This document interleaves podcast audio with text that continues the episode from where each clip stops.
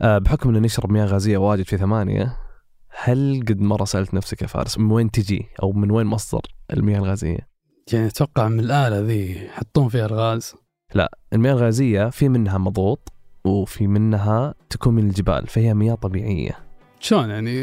ألقى الجبل نفسه صب منه مويه إيه. غازية ولا إيه تخيل والله. لو آه. حطيت كوب آه وخذيتها من من بعض الجبال تجيك مياه غازية طبيعية 100%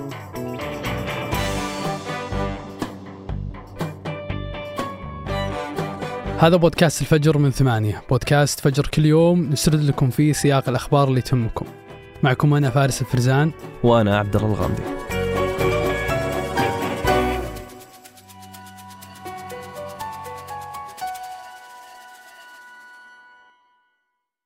قهوة الصباح وأجود محاصيل البن المختص تلاقيها في خطوة جمل.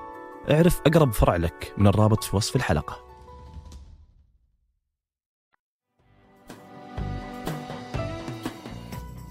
عام 2001 هبطت طائرة الأمير نايف وزير الداخلية وقتها في إيران في زيارة إلى بلد كانت العلاقة معاها متوترة. وكانت زيارة نادرة لمسؤول رفيع المستوى محطة مهمة في تاريخ العلاقة بين السعودية وإيران.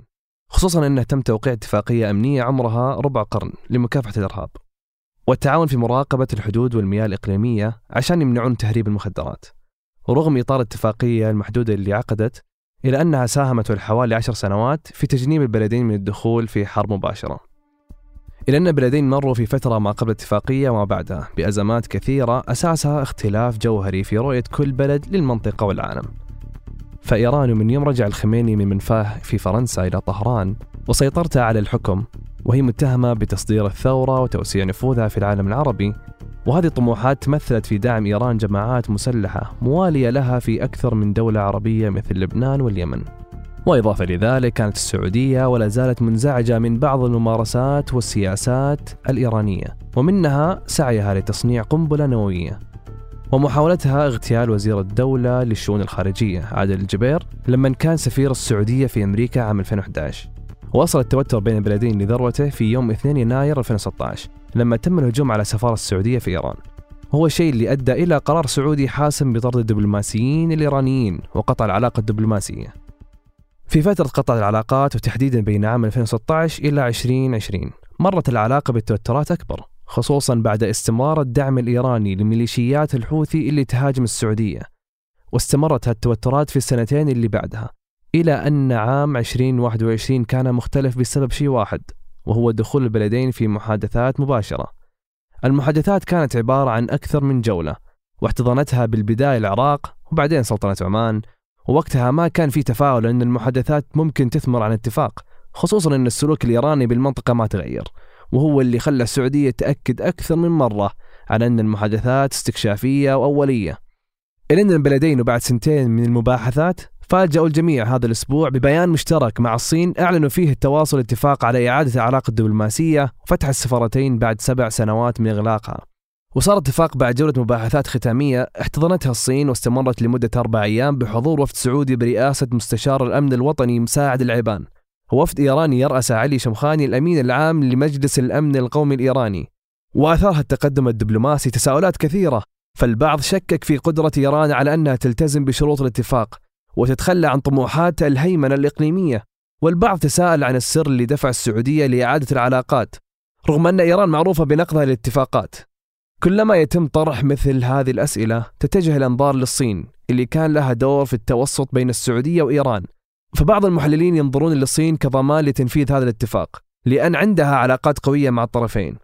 خصوصا إيران اللي تعتبر الصين حليفها الأول واللي ما لها غنى عنه في ظل العقوبات الأمريكية والغربية.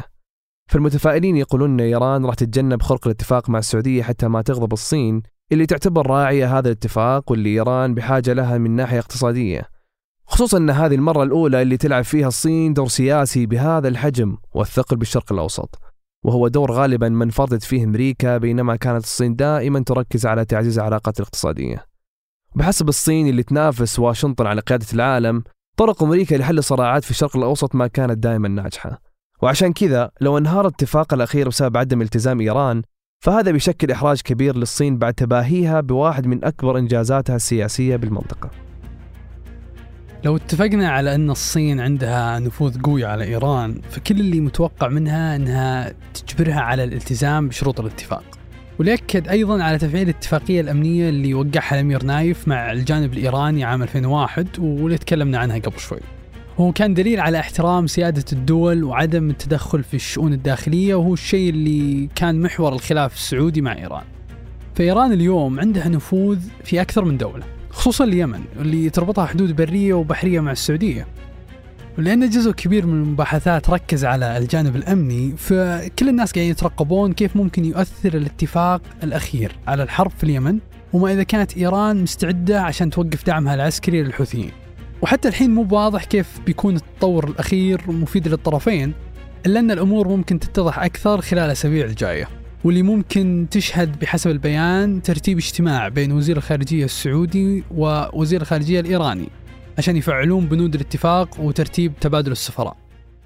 رغم أن خبر تدشين العلاقات بين السعودية وإيران بحد ذاته لافت بعد التوترات الكبيرة بين البلدين إلا أن من الأشياء اللافته بعد هو ردة فعل أمريكا. اللي رحبت بالاتفاق واعتبرته فرصة لتهدئة التوتر في المنطقة. مع ذلك أبدأ بعض الأمريكان تخوفهم أن الصين قاعدة تسحب البساط تدريجيا من أمريكا وتقوي وجودها بالشرق الأوسط. رغم ترحيب أمريكا إلا أن إسرائيل حليفتها الأولى في المنطقة كانت منزعجة من هذا الاتفاق. أما معارضين حكومة نتنياهو فاعتبروه انتكاسة لمساعي إسرائيل عشان يدشنوا علاقات دبلوماسية مع السعودية.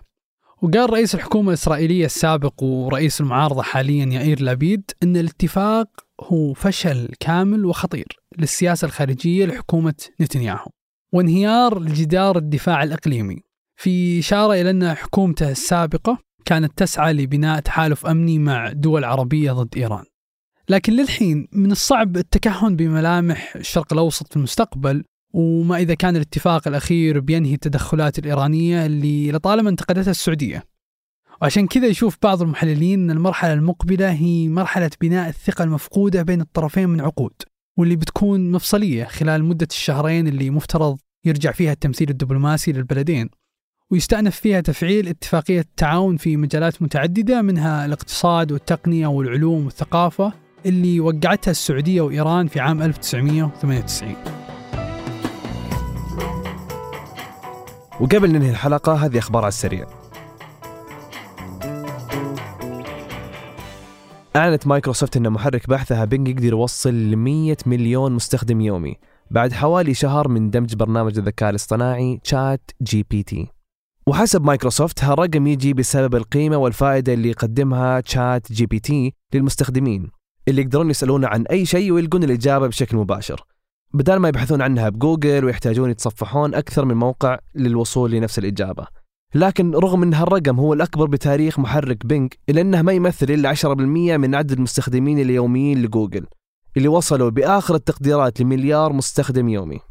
وبعد ما سمحت السعودية بزيارتها للمقيمين بدول الخليج لعدة مهن محددة أعلن وزير السياحة أحمد الخطيب عن إلغاء شرط المهنة لهذه التأشيرة وفتح فرصة الزيارة لكل المقيمين بدول الخليج بخطوات بسيطة. وقال الوزير إن هذه التأشيرة بتسمح للزوار بأداء العمرة لكنها ما تسمح لهم بأداء الحج اللي لها اشتراطات وإجراءات مختلفة. وبعد خمس شهور من بداية استخدام روسيا لمسيرات إيرانية في حربها بأوكرانيا، أعلنت أمس وزارة الخزانة الأمريكية عن عقوباتها على 39 كيان صيني بسبب ارتباطهم بعمليات توريد البعض القطع اللي احتاجتها إيران لتصنيع هذه المسيرات. وحسب تصريح الوزارة أن المسيرات اللي صنعتها إيران بقطع صينية استخدمتها إيران عشان تضرب ناقلات نفط في الخليج العربي إضافة لاستخدام ميليشيات الحوثي لها. وبآخر فترة بدأت روسيا بعد تستخدمها بحربها مع أوكرانيا.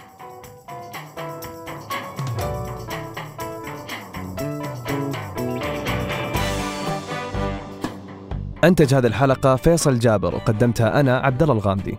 وأنا فارس الفرزان. وراجعها فيصل جابر وحررها محمد الدوسري. نشوفكم بكرة الفجر.